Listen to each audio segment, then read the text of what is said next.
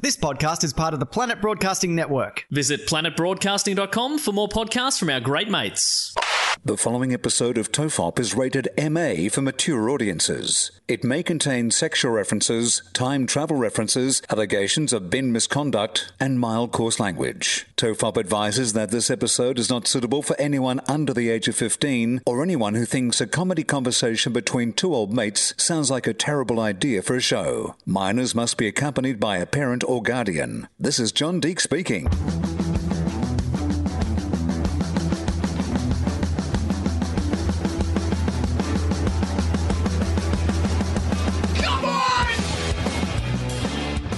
Everyone relax. This is Tofop. I'm Charlie Clausen. I'm Will Anderson, and I am relaxed, Charlie. We had a brief discussion about uh, the clothing we're wearing with podcast Mike. I thought he looked very uh, emo, and he's wearing like a two tone sweater. Looks very cool, but very emo. And then we got into a discussion about how once uh, on a casual clothes day at school he wore all black and was teased so mercilessly that he's never done it again. Never worn it again. I mean, also black is the color of the you know high school goths, right? That's where I got into black, listening to the Cure and stuff. So. The idea that everybody teased you and made you really sad is actually on brand for then wearing black clothing. So, I mean, he, it was totally on brand. He should have leaned into the black. He should have started wearing like black mascara and dyeing his hair black. Black is cool. I mean, when I when Gemma and I started dating, Gemma was a goth for a number of years. She's got some great photos of her living in Edinburgh, where she's full gothed up, the Betty Page wig, the lip piercings, black lipstick, everything. And when we started dating, it's fair to say, Will, that I was not a goth. uh, I mean, the way she always describes my outfit when we met was at a party. I was wearing like. Uh, like moleskin pants, uh, a bright red uh, zip up tracksuit top, and tennis sweatbands on my wrists, like I was, like I was in some forty one or something. You definitely had a lead singer of a band of the era sort of look going on, and it's been very easy Yeah. for you to ease into middle-aged dad who hasn't given up on his youth because that's kind of the look you're always have. You always dress like a 40 something dad who wanted to pretend he was still young Back when you could go to the gym, there was a dude who went to my gym that I was fascinated by because he was in his sort of like mid 50s. He kind of was a really like muscular, rugged looking dude, kind of a bit like Mickey Rourke, but without all the plastic surgery, but that kind of face, you know, that granite face. And, and he would spend like hours at the gym. He'd be there when I arrived and he'd be there after I left. He would just very slowly make his way around the gym and he'd always have a copy of like the Daily Telegraph. And he would sit at a machine and he would pump out a couple of reps and then he would stop and then he would flick through his magazine and, you know, just sort of take his time and he'd chat to staff and but never rushed. But he was always wearing like brand new, fresh out of the box like Nikes. Obviously like a, a sneaker pimp kind of dude, really like lush looking Nikes, never the same pair. And then it would always be a really loud pair of like Mambo board shorts, like the, the brighter and the weirder the design, the better. And then up top would be a t-shirt that was kind of like like a like a skate brand, like a Vans or something like that. But then he'd always have like a crisp, flat build baseball cap on his head, but turned slightly to the side, sometimes with the reflector sticker on it.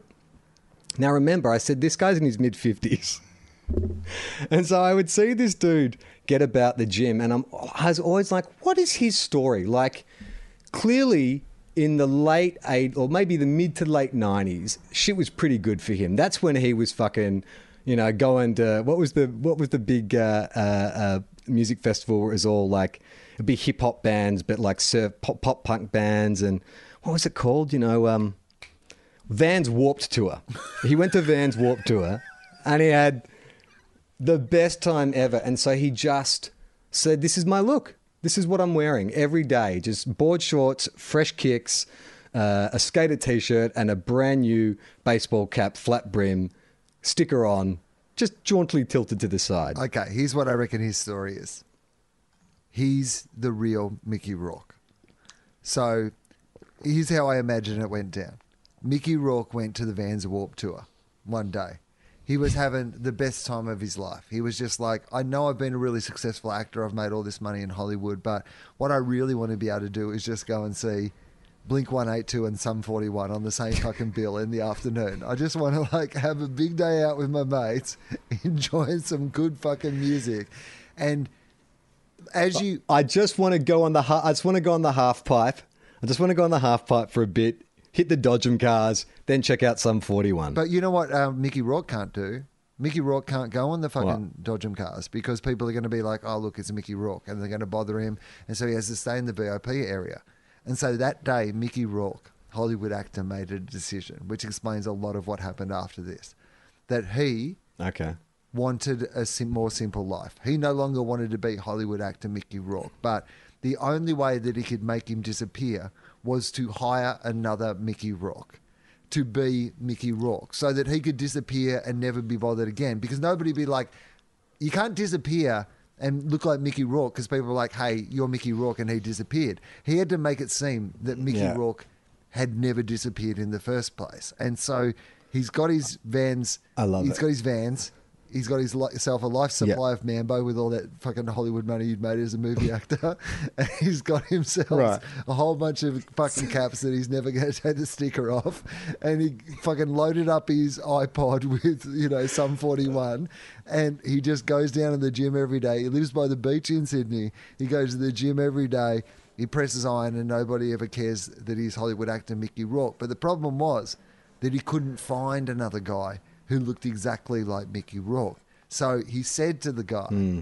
What I'm going to get you to do is have some plastic surgery, not to look more like me, Yeah. to look less like me. Because the cover story is Yeah. going to be not that you look exactly like me, but that me, the original Ricky, Mickey Rourke, never doesn't actually look like me anymore. So you just get increasingly bizarre plastic surgery, but you get to have a, like a second revival at Hollywood. You get to get all the trappings of this new Mickey Rourke, but you are Dread Pirate Roberts style. One day at a party, he's like, "I've got a conversion. I am not the real Mickey Rourke." I love it.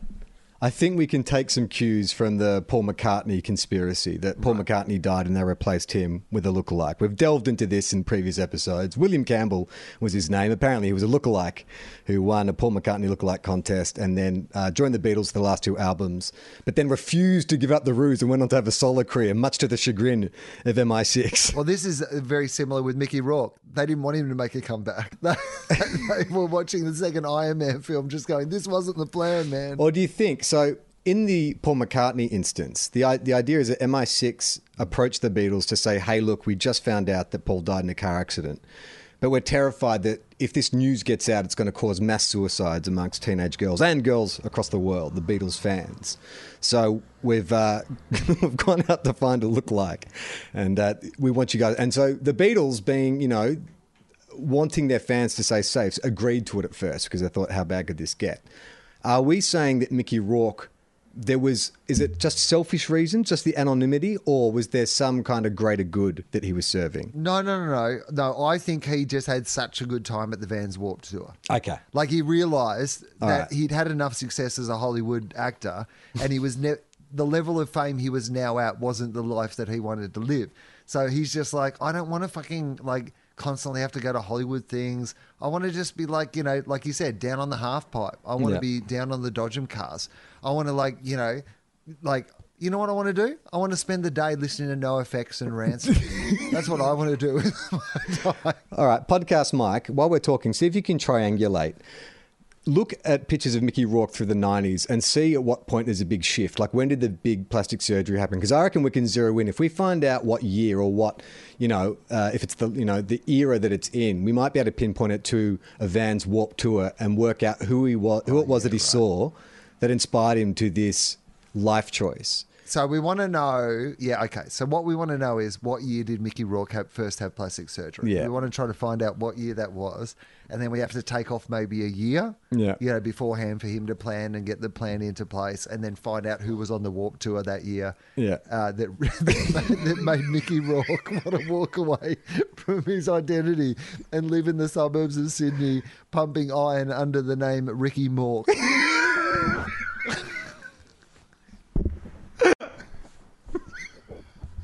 Ricky Mork. As in, like Mork from Mork? No, you idiot. As in Ricky Mork. That's my name. uh, I love it.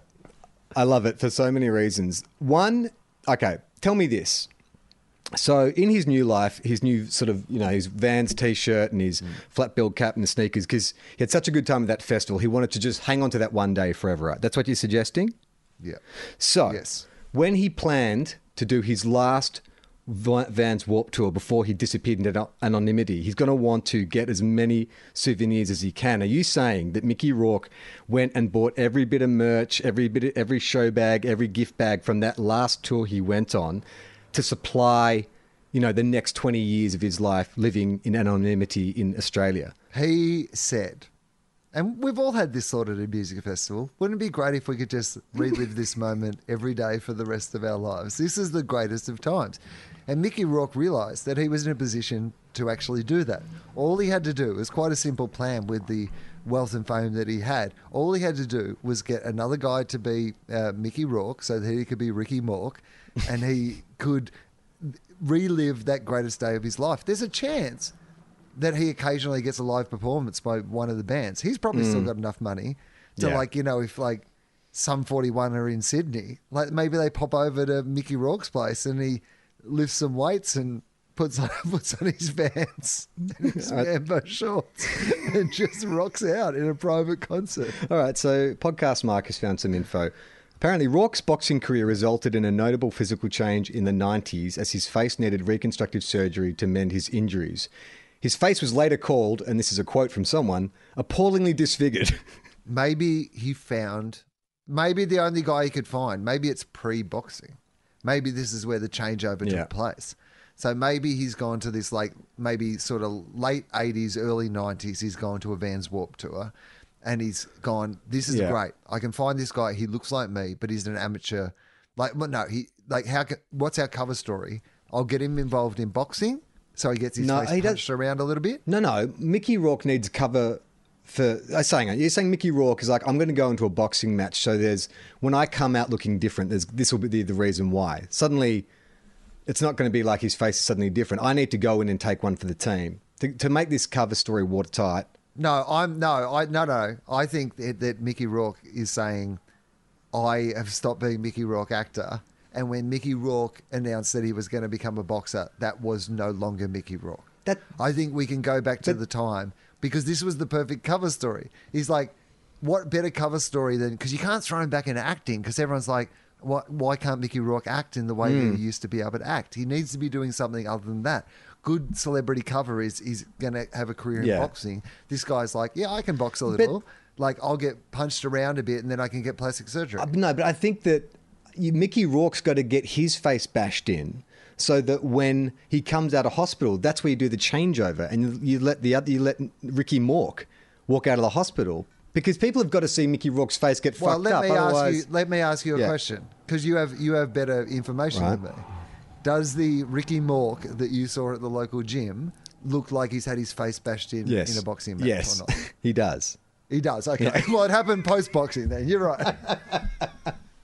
Yeah, no, he looks gnarly. Like I don't know what Ricky Mork, the Ricky Mork I see, uh, what he does for a living. I get the feeling it might be something where you don't file tax returns. you know what I mean? Where you do have time off in the middle of the day to just walk around and read the newspaper. I think he's living off.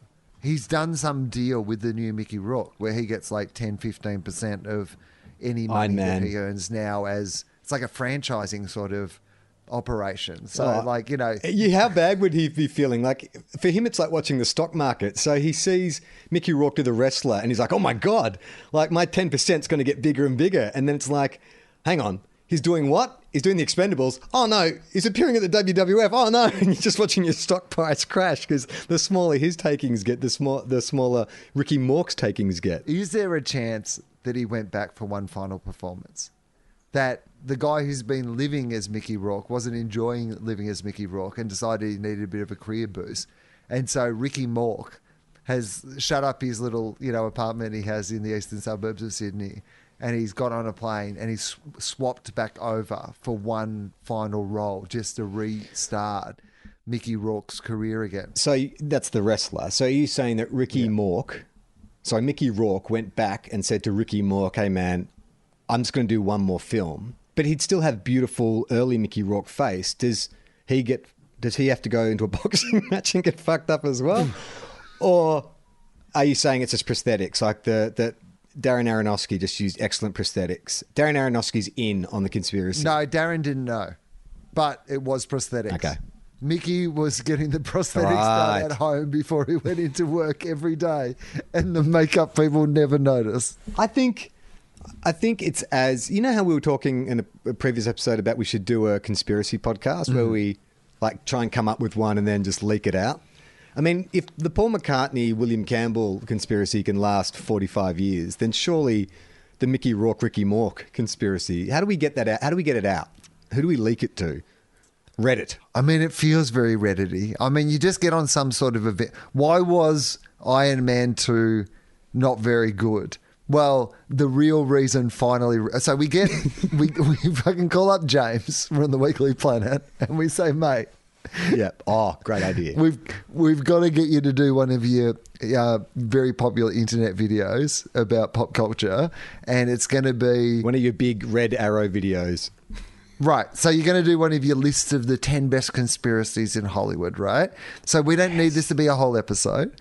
But when you're doing one of your 10 best, you know, conspiracies about like what's going on in the Marvel universe or whatever, just put in the fact that uh, Iron Man 2 was no good because it wasn't the real Mickey Rourke and the real Mickey Rourke lives under the identity Ricky Mork in the eastern suburbs of Sydney and is obsessed with the Vans Warp Tour. I reckon we get a hashtag going. People tag James on Twitter, hashtag Ricky Mork, and get him to put pressure on him to create that video. If you see a guy in the eastern suburbs of Sydney who looks vaguely like Mickey Rourke, just go up to him and say, "Hey, are you Ricky Mork?" I'm actually confused as to who Ricky Mork is now. Mickey Rourke is what Ricky Mork changed his name to, isn't he? yes, Mickey Rourke became Ricky Mork. Well, the true mystery, Will, is not what did Ricky Mork do. The true mystery is who is the man who became Mickey Rourke? Who's this? Who is this guy? Is he an actor hi- uh, himself? Stuntman. He'd have to be an actor. Stuntman. It has to be an actor Perfect. because no, stuntman's perfect. Actor, there'll be too much of a record of a guy who's an actor, and but stuntman is absolutely perfect, right? Yeah. Because someone who's been around the industry enough to be able to like you know, like I'm sure that if you got a few things wrong about how you behave on a set, then people would just like go, oh well, that's Mickey Rourke. He's a bit you know out there. Yeah, like so part of his like out there personality would cover over any cracks. But you need someone who understands the system at least. So that's a stunt man. The wrestler, we're talking stunts. Like being a like if he has to step into the boxing ring and lose a couple of fights, that's a good stunt man thing. aren't you saying that Mickey Rourke came back to do the wrestler though? He did all the other films. Who knows, man? Anything's possible. All right, I'm just looking at Mickey Rourke's filmography on uh, IMDb because I, ca- I feel like he did sort of just disappear in the mid 90s. I want I want to know if I can pick Yeah. where it happened. What was his last film before he's come back? Okay, so when he was like the heartthrob in the 80s, right? That was when he did Nine and a Half Weeks, Year of the Dragon, The Pope of Greenwich Village, Prayer for the Dying, Barfly. I mean, he did some good fucking films. Homeboy, Francesco, Johnny Handsome, Wild Orchid. That oh, that's okay. So he's still handsome there because that's the, that's that. Uh, it's a B grade porno. Have you ever seen Wild Orchid? It's like I think maybe I've seen some of it. real terrible. Uh, Desperate Hours Anthony Hopkins, Harley Davidson and the Marlboro Man. Have you done an episode of that on Gruen? I have seen that film though, and uh, I did not mind it actually. Okay, so Don Johnson, right? yes, yes, Don Johnson. Uh, which is which? Harley Davidson is Mickey Rourke, and the Marlboro Man is Don Johnson. Okay, so it seems around 1995, he disappears for a bit, like two years, and then he comes back Yeah. in double team with uh, Jean Claude Van Damme, Jean Claude Van Damme, and Dennis Rodman in the 1997 classic Double Team. So that's his first film. I'm trying to see if there's any photos of him to see what his face looks like. Okay, he's in this. So 97. Oh, he's pretty handsome. Okay, he's still got his normal face in Okay. 1997. So All right. I'm going to suggest that it was the Warp Tour 2000 that radicalized Mickey Rourke. Okay, I'm going to look up what the Warp Tour 2000. Here we go. Um, let's have a look at who was on. All right.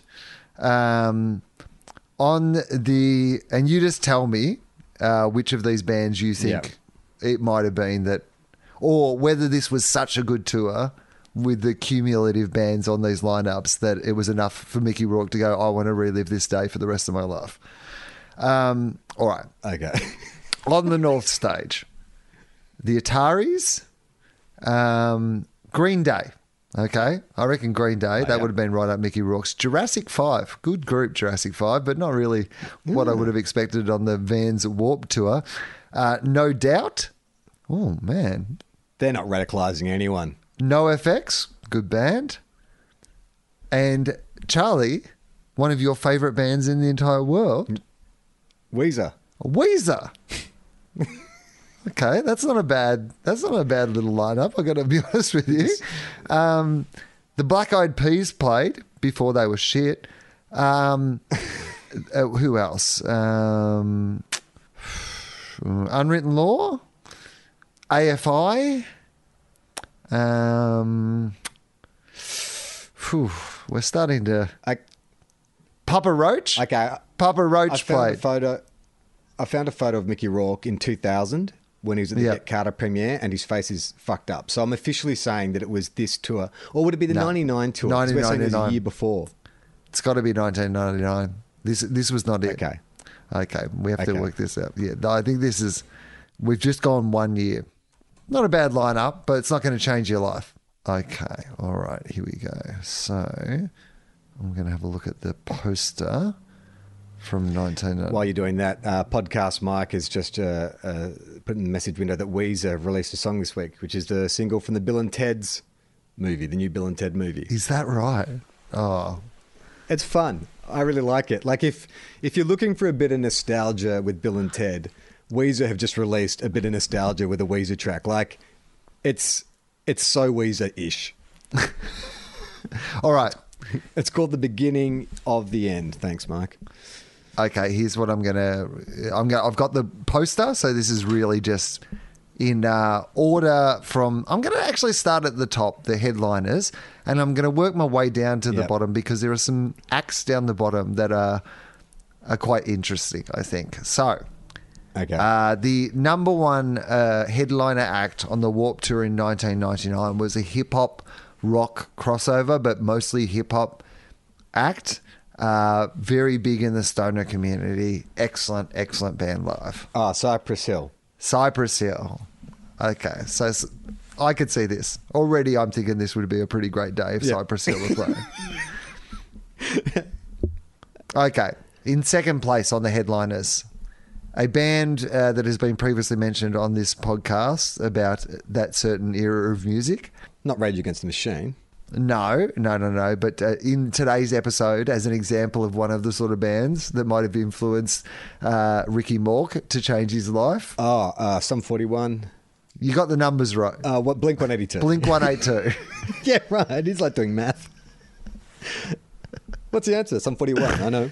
then, well, I mean, I would say, like, I don't know if this meant these groups were particularly big at the time, but Sevendust, Molotov, Suicidal Tendencies were quite big, I guess. Yeah. Less than Jake.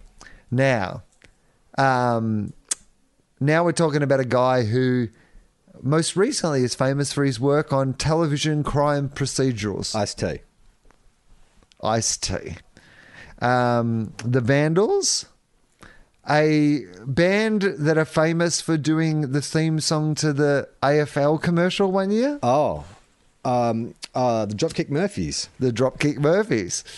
Uh, Bouncing Souls, H2O, River Phoenix. There used to be a band called River Phoenix. Um, all right, Pennywise, good band. Sorry, hang on a sec. What does FOB mean? Mike just put FOB in the message window. Is that is he insult? Is that young person insult? Fat old bastard? Oh, Fall Out Boy. I thought I thought podcast Mike was insulting. No, Fall Out Boy. Okay, thank you. I knew that. The Fobs. I love the Fobs. So, Pennywise, great band. Black Eyed Peas are on the lineup again. At that time, pretty cool band. Now, there are three Australian. So here's what we're looking oh. for at this stage: is we're we're, we're trying to look for a link why Mickey Rourke might Yeah. not just want to change his name to Ricky Mork, but why he might want to move to Australia to live out the perfect day of his life. Because it wouldn't have been in Australia where he's seen this Vans Warp tour. He's seen it in America, but there's something about this perfect day that has said to him, "I want to move to Australia." And it was not one, not two, but three bands from the great land down under who played on the Vans Warp Tour this year. Can you, Charlie, name it before I start giving clues? Can you name any of the three bands that might have played the Vans Warp Tour in 1999? Uh, I mean, is 28 days one of them? 28 days not on the lineup. Ah, come on, they are a perfect Vans Warp Tour band. I, I think they had too many bands with numbers in their name that year and it got very confusing. Um, okay, are they are they sort of um, give me give me a genre? What are they all sort of? Are they different genres? Are they all pop punk? Are they all? Are they hip hop? All Australian rock bands. Would, Rock bands. We would call them, I think. Okay. I think we so would call them Australian rock bands. Two thousands, and so where? Because tell me, One's a punk. One, sorry, one, two, two rock bands, one punk band. Punk rock Um, band. okay, two thousand. Is it too early for the Vines? Too early. Fuck, this is hard. Who were were they, uh, were they big in Australia? Three bands that you would still recognise their names, and if they, I think two of the bands are still bringing out new music. Um, Silverchair. No, Where does tell me where does the Vans Warp Tour rank in terms of prestige? Because isn't it kind of like a niche festival? well, it's a rock punk rock festival, right? Like it's got a Right. certain vibe to it. But like there's a few. There's some rap. well. Yeah, hip hop, hip hop rock. It was that sort of thing. But none of these bands are hip hop rock bands. Oh, who would it be? Uh, have have I seen them? Do you know? Have we seen them? Have I seen them? It would not surprise me if you've seen all three, but I don't know if you've seen any of the three. Um, do any of them have a female lead singer? Festival staples, Australian festival staples. I'm just trying to think. I don't know, man. Um, okay, twelve hundred techniques. no, I, they're rock bands. They're two rock bands and a punk band. I'll give you a clue. The punk band famous for having a like a punkish Frenzal Rhomb. Frenzal Rhomb. Okay, so Frenzal Rhomb Okay. is one of the bands. Then you have the two that are Yeah. still releasing music today and playing gigs today. Um, One one is a three piece, Uh, if that helps. the Dirty Three. They've played the AFL Grand Final, I think. Uh, oh, the guy. Yeah, I know. Living End. The Living End.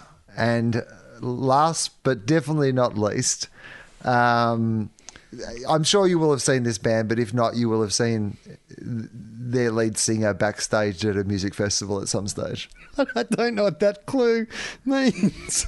Um, I've seen him backstage. Him. So it's a guy, and it's a rock and roll band. Um, uh, Grinspoon. Grinspoon. There you go. oh my god! Actually, fucking got one. Grinspoon, The Living End, and Yeah, a Frenzel right. Rom were all on the Vans Warp Tour of You know what's hilarious? I went to uh, Blues Fest last year. Guess who I met? Phil Jamieson, Phil Jamieson backstage. backstage. You're right. It was actually the best clue ever. that was so perfectly calibrated, Will, because I had that exact experience. You're right. And tell me now, which of those three bands have you seen? Have you seen them all? Have you seen any of them? um, n- none of them. Oh no, Living End. I've seen the Living End all good live bands. Bet- all very good live uh, bands. at at the big at the big day out. So does that count? yeah, Saw absolutely. live, but I didn't go to see them. It's not like I went to see them. They were playing at a place I was at. This will sound like an unkind thing to say, but I don't think anyone goes to see the Living End. You see the Living End at something else you were already going to, and then the Living End. Uh, there's always a comedian who, for whatever reason, can't pull a crowd off their own reputation. But if you go to a lineup night, they'll always be the back, best act on the lineup night. They're not the person you came to see, but they're the person you go home talking about. And I think eh, it's probably a bit unkind because I know they have a huge following of their own, but the Living End always are that band to me where I don't think I've ever owned a Living End album. I never would go, hey, the Living End are on, let's go and see their gigs. But every time I see them at a festival, I am blown away by how excellent a band they are. It's a weird thing. I mean, I know exactly what you're talking about, but it's a weird phenomenon, isn't it? That someone can be talented, but it's not necessarily something that compels you. Like, is that is that the kind of is that just like a star factor thing? I mean, there's a ton of uh, just trying to think of like uh, I, I've been going down this Monty Python rabbit hole, right? And it's fair to say that there are so many Monty Python documentaries out there. Like I've watched six Monty Python documentaries in the last week because I've just been on this nostalgia trip and, and just so fascinated by their entire story. And it's, I, it is the charisma of that group of men in different factors. Like I think Simon Pegg, one of the documentaries I'm watching at the moment, it's uh, they get a bunch of celebrities in to talk about their favorite sketch, and so like Mike Myers is on it, and Jim Carrey, and Simon Pegg. And Simon Pegg, because they ask all the all the celebrities who's your favorite member, and Simon Pegg's like, well, you can't say that because it's like the X Men or Justice League or whatever. They're all good for different reasons, and you know, you watch these live shows that they did, and it's like, oh my god, they were the closest thing to rock stars. Because I'm trying, I was trying to think of what has there been an equivalent comedy troupe that have done and had the lasting impact of Monty Python, like that show they did at the O2 Arena. I had I remember hearing about it at the time and having fondness for Python or whatever, but just didn't really think about it. Now watching all these documentaries and seeing the footage from that show, I'm like, oh my god, I should have gone to that. Like it was so amazing, but there is something about that group which is like they're almost in a kind of arena on their own because is what's the next biggest sort of comedy troupe that would rival them in terms of popularity and influence? I, I don't know enough about the history of American comedy, like, but I imagine there's some sort of Groundlings or Mad TV or like you know Saturday Night Live, you know, style alumni, but they seem like bigger I mean, what was that show that in Living Color? Like, you know, there was a few of those sort of shows that had mm-hmm. their own, but none of them to me seemed as big or spawned as many careers and as Monty Python. Like, maybe way back in the early days of American comedy, there might have been like you know some sort of like you know your Bob Newhart crew or these like TV shows that had these. I mean, there was some legendary writers' room that had like Woody Allen and Mel Brooks or something mm. in it. So I guess there's probably equivalencies. I guess, like, but to us, I can't imagine there's anyone bigger than Monty Python for shorter periods. Definitely, like you know, there was times when there was a group of great comedians together. But the thing mm. that makes them unique is 45 years. You know, obviously losing members and all that kind of stuff, but essentially they it's not like they were consistently putting stuff out. They would just revisit their dynamic for a short amount of time. You know, it might be five years, ten years, whatever. And because you watch that the show they did at the O2 Arena, and it's so like it's it's a it's a cheesy, dumb idea. You're watching a bunch of seventy year old men get dressed up to say lines of sketches you know off by heart, you know, and you're like, what is it about this that I'm interested in? And then you realize it's kind of it's more about praying at the altar of the thing you worshipped as a kid. It's it's the experience of the familiarity of it and the feeling you had when you first saw that sketch, or you know you saw John Cleese do the Silly Walk or whatever. Like Gemma and I watched the Silly Walk sketch last night. I haven't seen it in. 20 years and it's fucking hilarious like it is so good like the, the, the stuff that they did is, is I don't know. I've just really been thinking about it a lot because after Terry but Jones the, died, I, like, don't you think there's something also about and this I think this is what you were saying to a certain extent, but you like to see them together. There's something that yeah. they make together. These bunch of people who got along to various degrees and sometimes didn't get along at all, who weren't all exactly the same. They didn't have the same backgrounds necessarily. They certainly did not have the same skill sets, but together and all these people who've gone off and done individually a whole bunch of different and interesting things, but there is just something about when they are all together that is more special than when they are all apart from each other. And even though you know that they don't necessarily get along and you know that they're 70 year old men just like doing these things mm. they wrote as young men, there's something about nice. Like, I think part of the appeal of the original Python is that it does feel like a group of friends you know that's how you interpret mm. it when you watch it a group of friends yeah making these silly things together and sometimes the funniness is in one of them not trying to break up or one of them trying. like it is it's not just that the sketch is amazing it is that you love watching them work together inside the sketch it's dude, it's adorable. It's adorable seeing them on stage together, being silly and doing funny voices like they did Graham Norton's show, and like it's so Oh, it, it, it, it's so predictable yet so welcome, and it's it's really funny because it's been making me think a lot about their commitment to creating Python was always about like let's not repeat ourselves. Like, let's not do a fourth season. You know, we feel like we've done everything we're going to do with Flying Circus. Okay, let's try and get to film now. All right, if we're going to do a stage show, why are we doing a stage show? And there's always an intent and a resistance to push past that. Like, they originally were going to do one show, and it was literally to pay off legal debts they had with the O2 Arena show. And then Terry Jones needed to pay off his mortgage. So they're like, okay, we'll add another show so Terry can pay off his mortgage. And then those tickets sold so fast, they did 10 shows, and those shows all sold out. So they all made like a ton of money. And then, of course, offers roll in from the US and the rest of the world. And it's like, well, you guys can go on tour for a year and you'll make, you know, you'll never have to work again. You'll be set, your families will be set. But Michael Palin was the first one to say, I don't want to do that. Like, I'm actually comfortable where I am. And, you know, I'm glad Terry's house has paid off, but I have enough money and that was fun and I don't want to go past it. And that has been the motto their entire career. That's why they haven't sort of stuck together for years. They will come together when it works and when it interests them. Like, even Terry Gilliam. like had such a punk attitude in the 70s when people were wanting them to you know make movies and stuff. He just wanted to release stuff that would disappoint people or completely subvert expectations. Like i can't remember what the example was but you know he said they should take money from a tv station and just go out and film trees for like half an hour and just bring it back to them and like say yeah that's the show and put their names to it. Because he was like if you're not fucking with the system then what is the point? Yeah, I agree.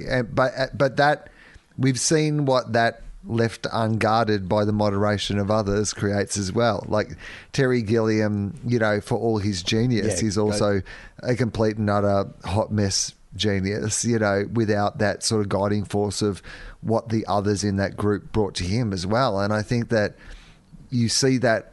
I mean, I think that, funnily enough, you know, there are the Michael Palins of it, the more sort of subdued characters originally, like hilarious, like, you know, some of the most iconic characters, but hmm. also felt like they were more subdued in the dynamic of the group, have been those who've been able to adjust to real life and the real world perhaps a little bit you know in a less complicated fashion than some of the others have. But there's just something about it's i guess it's like when you know when axl rose tours doing fucking guns and roses songs and it's not guns N' roses like buckethead's probably playing the guitar pretty much as well as slash plays the guitar but you're just like just quite isn't quite the same with buckethead is it So what's the tipping point though? Like just say Python were to continue. Now Terry Jones is gone. Like how many members are they allowed to get down to before you're like, uh, you know, now this feels like uh, Axl Rose with Buckethead. I mean, I it would be great if one of them just keeps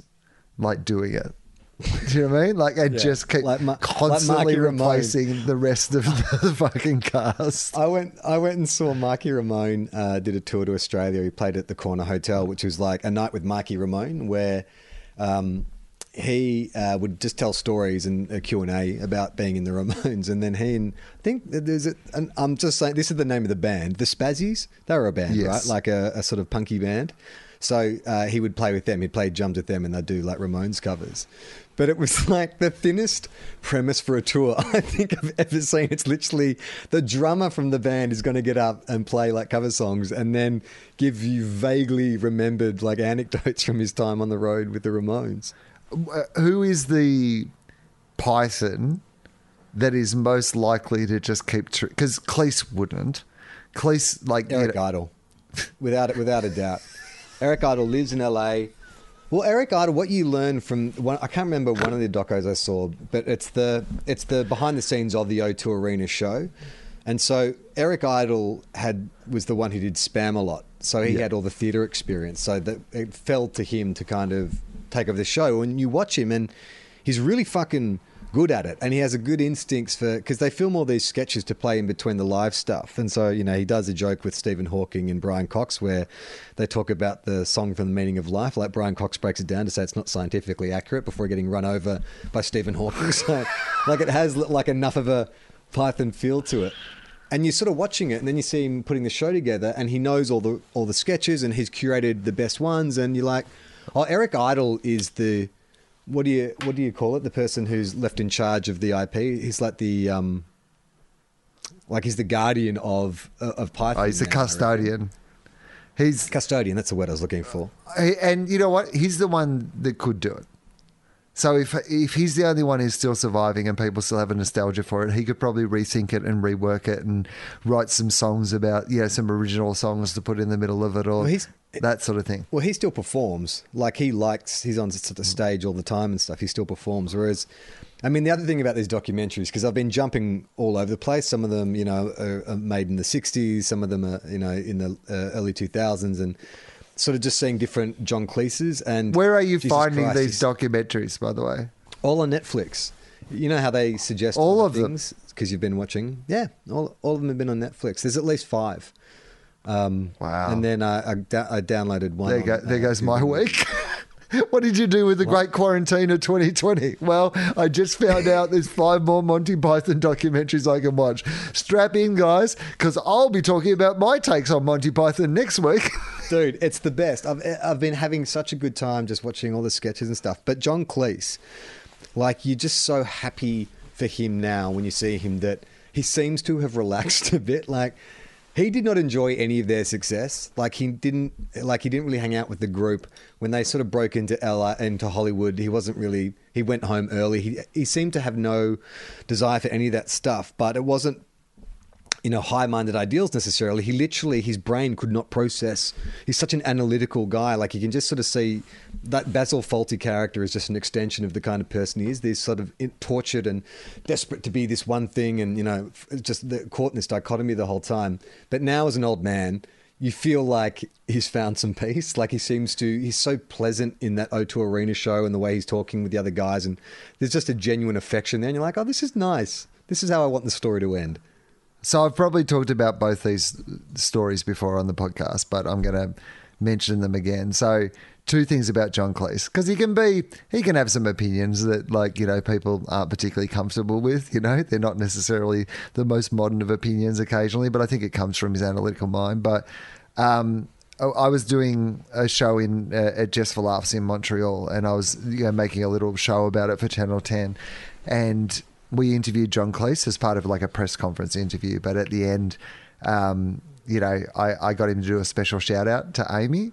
You know, just a personal That's shout out, and he was very happy to do it, which I think was a good sign.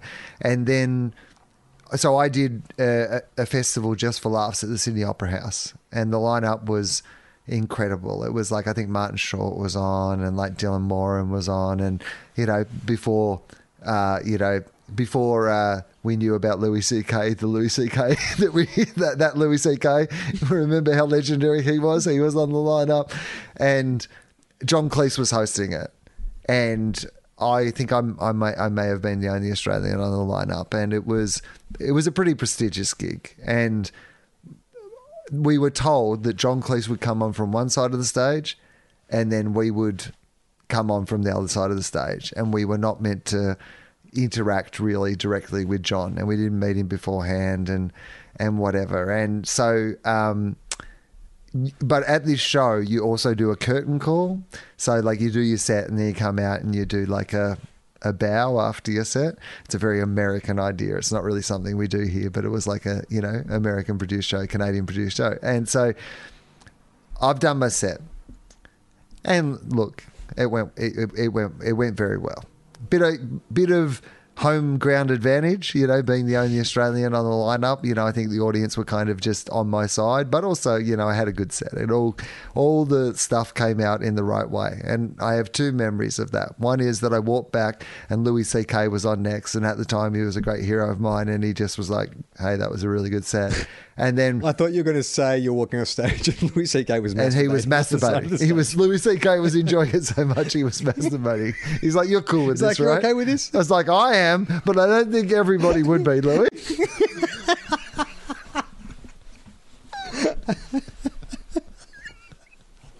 yeah.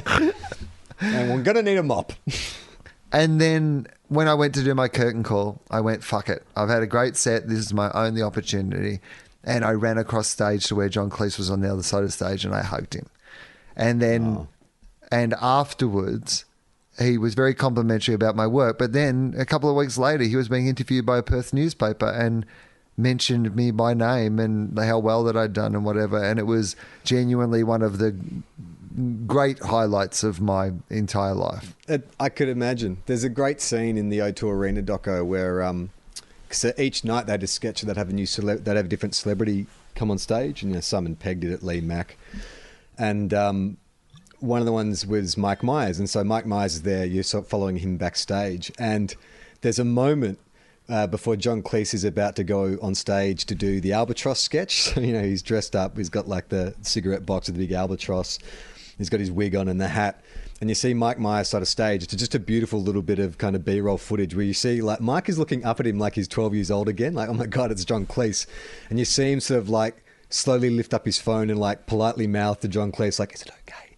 And see John Cleese looks down and nods, and he like he takes a photo. Then you just see him quietly mouth, "Thank you," and then John Cleese goes on stage, and it's like they interview him afterwards, and he's and he's like, "I just like if you'd told me." Uh, When I was 14, that I was going to be on stage with Monty Python, like I wouldn't believe you. And the the person, And I guess in retrospect, they shouldn't have started masturbating, but Louis C.K. was there and he said it was totally cool. the interviewer asked and they said is there any like who are the equivalent in you know canada or america and he said i don't think there is like i think they're just that unique one of a kind It's amazing. Anyway, guys, uh, Uh, take it from us. Monty Python, quite good. quite good as it turns out. Uh, let's get to some mail Will. Hey, Uh, um, if just before we get to the mail, can I duck to the bathroom and we'll do it? oh yeah sure. Absolutely.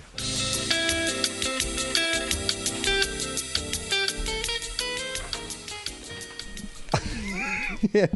Thanks podcast mike he just gave us permission to resume like he was fucking like Joaquin Phoenix playing fucking Julius Caesar in Gladiator. It was like a real like get back to your dancing Resume. monkeys, perform. Sorry, podcast Mike. Caesar is not Are you not entertained?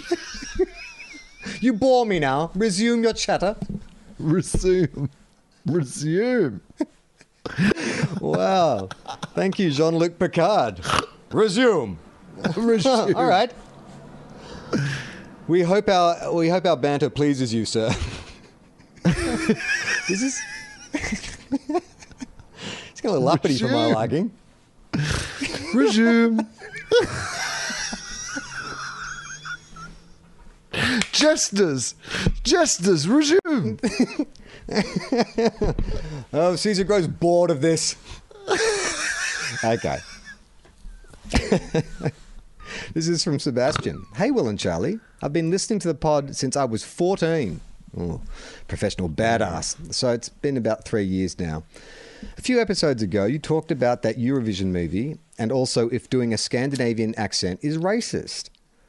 Well, as someone who's half as Icelandic, I can speak it pretty fluently, and I feel like I can rate that movie on how accurate it is and tell you both if you're going to get cancelled.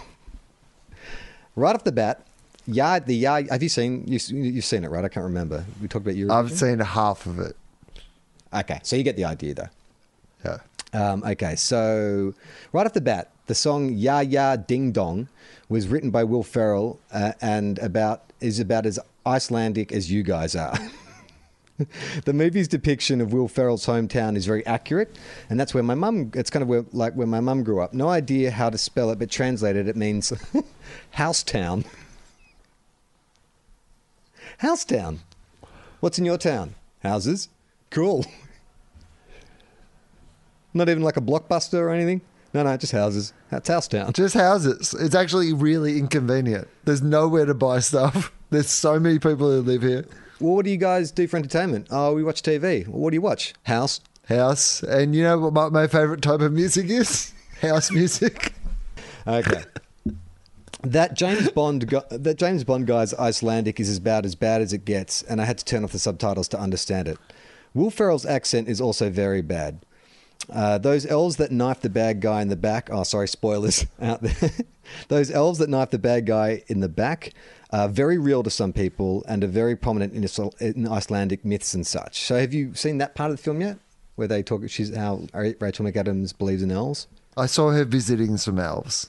I don't know if they yeah. stabbed anyone in the back yet, but I, I think that uh, I saw them. I saw her visit some elves. Yeah, because I wasn't sure about that bit. I was like, is this a really like horribly racist stereotype about like Scandinavians that they believe in elves? But Felt like it that was. They do. Well, it still could be racist. Just because it's based in some sort of truth does not mean that it's not racist. Iceland has never won a Eurovision uh, Song Contest, but came second twice, I think. I couldn't care less about Eurovision. I think it's about as dumb as naming your, your town Housetown. Hey! Sebastian and I- and I, we're on the same boat.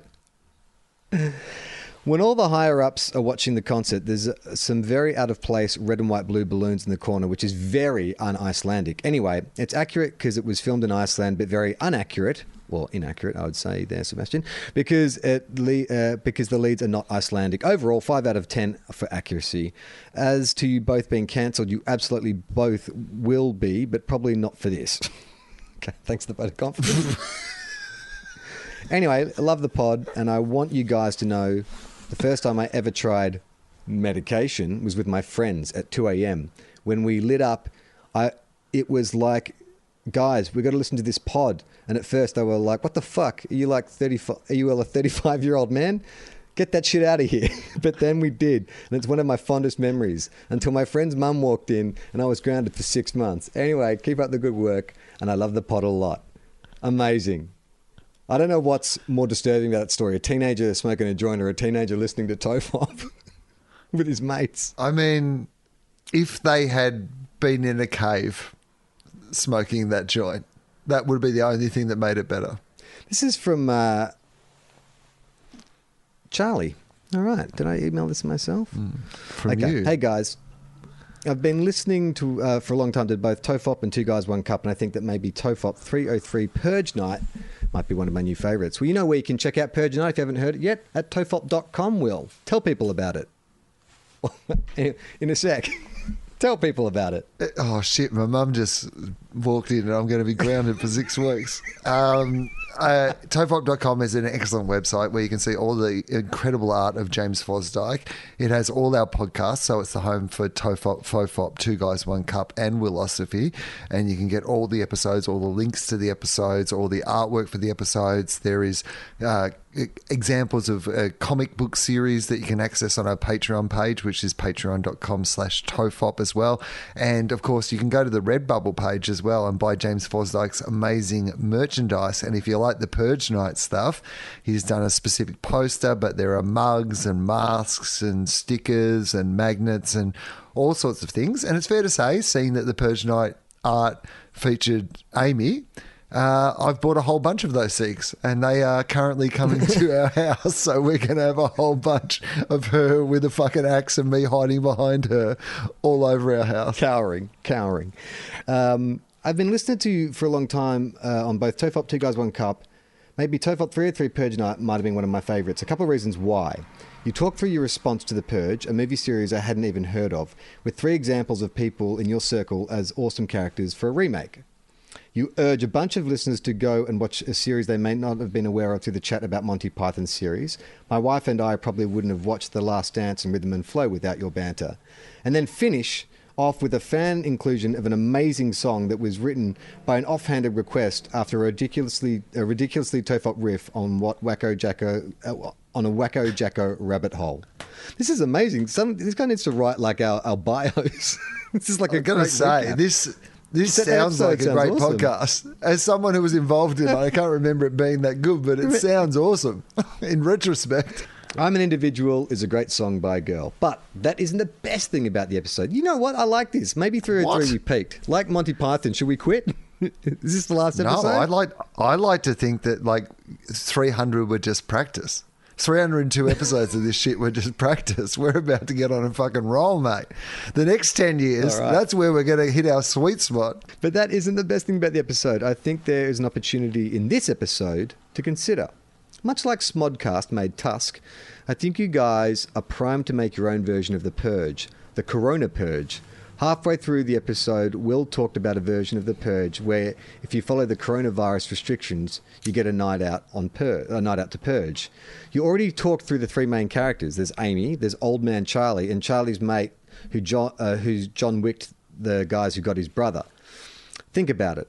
Amy character in rural Australia with a penchant for weapons, hoarding, and looks after her ailing, bad hit partner. She fucks up the local purges with her bayonets. Old man Charlie waits for the local motorbikers to shovel, to shove metal rods uh, uh, to shove metal rods through their spokes and then throw bricks at unruly teenagers. These are Charlie's actual words. They're dark. Go back and listen. It's scary.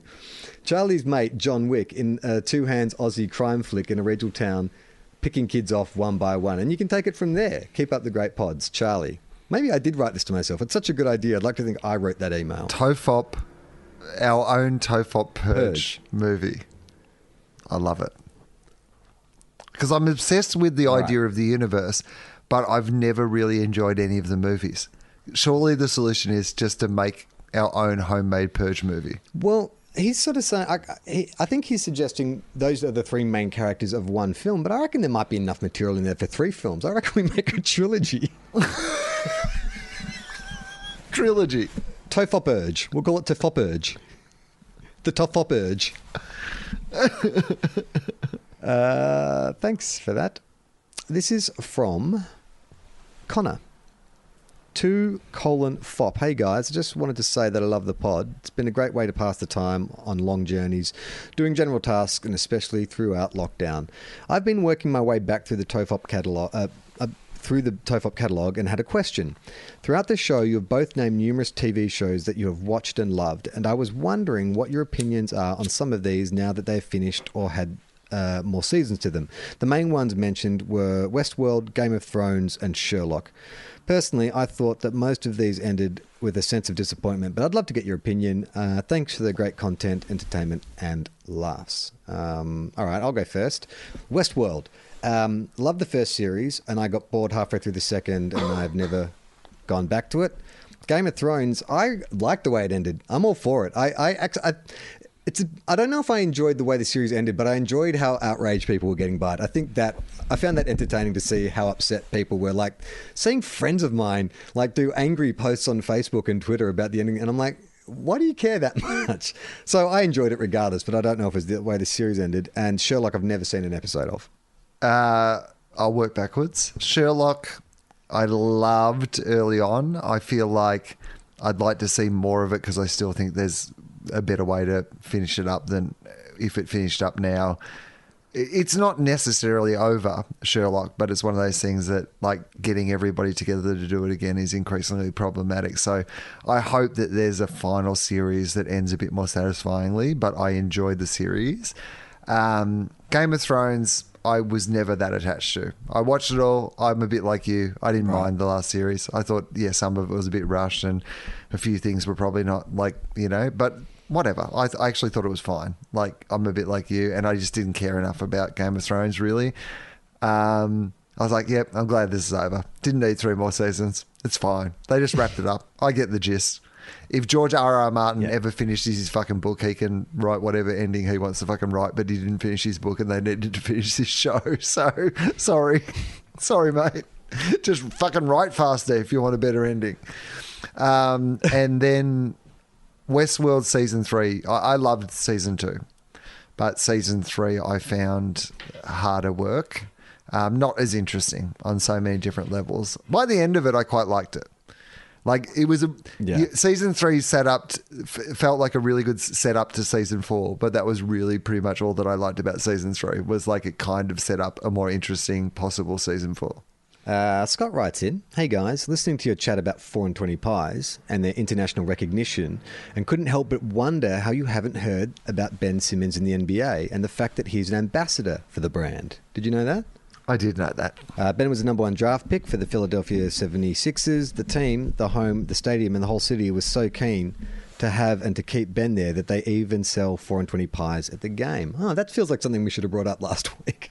Oh, you know what? We talked about Also- four and twenty pies for forty minutes, and at one stage I was like, I wonder if I should mention this, and I was like, I'm not sure this conversation needs to go for this fucking podcast is being pie warmed at the moment. I don't think that we need to have one more fucking riff Yeah. around fucking four and twenty meat pies. But I did know that they originally, as part of a promotion, served them at the game. I'd be interested to see if they're still well. They're not obviously having crowds at games at the moment, but when it returns, will there have been enough of demand and has Ben Simmons played well enough that people will still want to eat a 4 and 20 pie or will people just go, nah, fuck this. I want to go back to hot dogs and chips. Also, this is Scott continues. Also, as pie innovation, everyone is moving towards plant-based pies these days. Mm. Everyone knows that banana and oat pie would be the real winner here. Looking forward to reading this in 2024. You reading this in 2024. Keep up the mediocre work, Scott Duncan. Thanks, Scott. A little slap on the way out the door.